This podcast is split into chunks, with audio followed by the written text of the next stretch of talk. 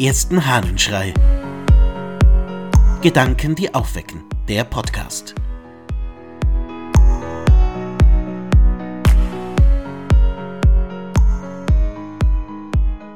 Den Hafen suchen.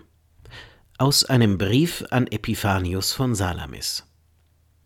Solange sanfter Wind das Schiff in seinem Kurs geradeaus treibt, kümmern sich diejenigen, welche das weite, breite Meer durchkreuzen wollen, nur wenig um die Häfen an den Gestaden, da sie glauben, mit leichter Mühe ihren Nachen über See zu bringen.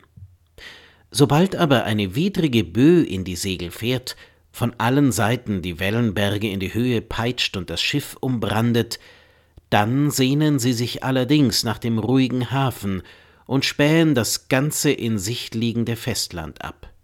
Können sie aber nirgends vor Anker gehen, so bleibt ihnen keine andere Wahl, als an einer zufällig vielleicht gerade nahen Insel zu landen, um sich zu retten, wie es eben geht.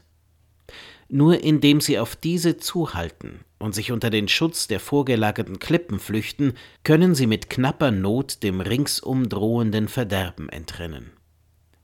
So geht es auch uns, mein Herr, die wir in der Heißlehre Gottes unterrichtet, das unruhige Meer des Weltgetriebes verlassen und unser Lebensschifflein in den sturmlosen Hafen Christi steuern möchten.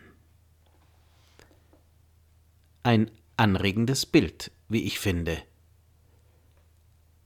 Da ist ein Schiff auf dem Meer unterwegs mit Leuten, die eben das Meer kreuzen wollen, warum auch immer, ob sie nun auf einer Handelsreise sind oder ob es darum geht, einfach die Schönheit der Welt kennenzulernen oder was auch immer, das ist nicht beschrieben, ist auch völlig gleichgültig. Es geht um Menschen, die auf einem Schiff unterwegs sind und bei denen der Wind gut steht und alles ruhig ist. Da gibt es überhaupt keine Veranlassung, sich nach irgendeinem rettenden Hafen umzuschauen. Aber wehe, wenn es anders wird. Dann ist man schnell dabei, irgendwo einen rettenden Hafen zu suchen und im Zweifelsfall die unbekannte Insel als Ziel zu nehmen, ob es nun tatsächlich gut ist oder nicht. Aus diesem Bild kann ich viel fürs Leben herausnehmen. Wie fühle ich mich? Sicher auf weiter Flur, sicher auf dem Meer weit und breit nichts zu sehen und das Gefühl, keinen Hafen nötig zu haben?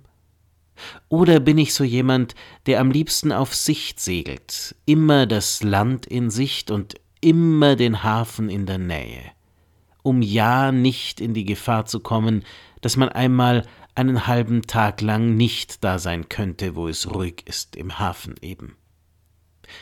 Oder bin ich vielleicht eine dritte Person, die zwar auf dem Meer unterwegs ist und weiß, dass es gerade gut läuft, die aber auch vorgesorgt hat und ständig weiß, in welcher Richtung welcher Hafen liegt und wie schnell ich dorthin kommen kann.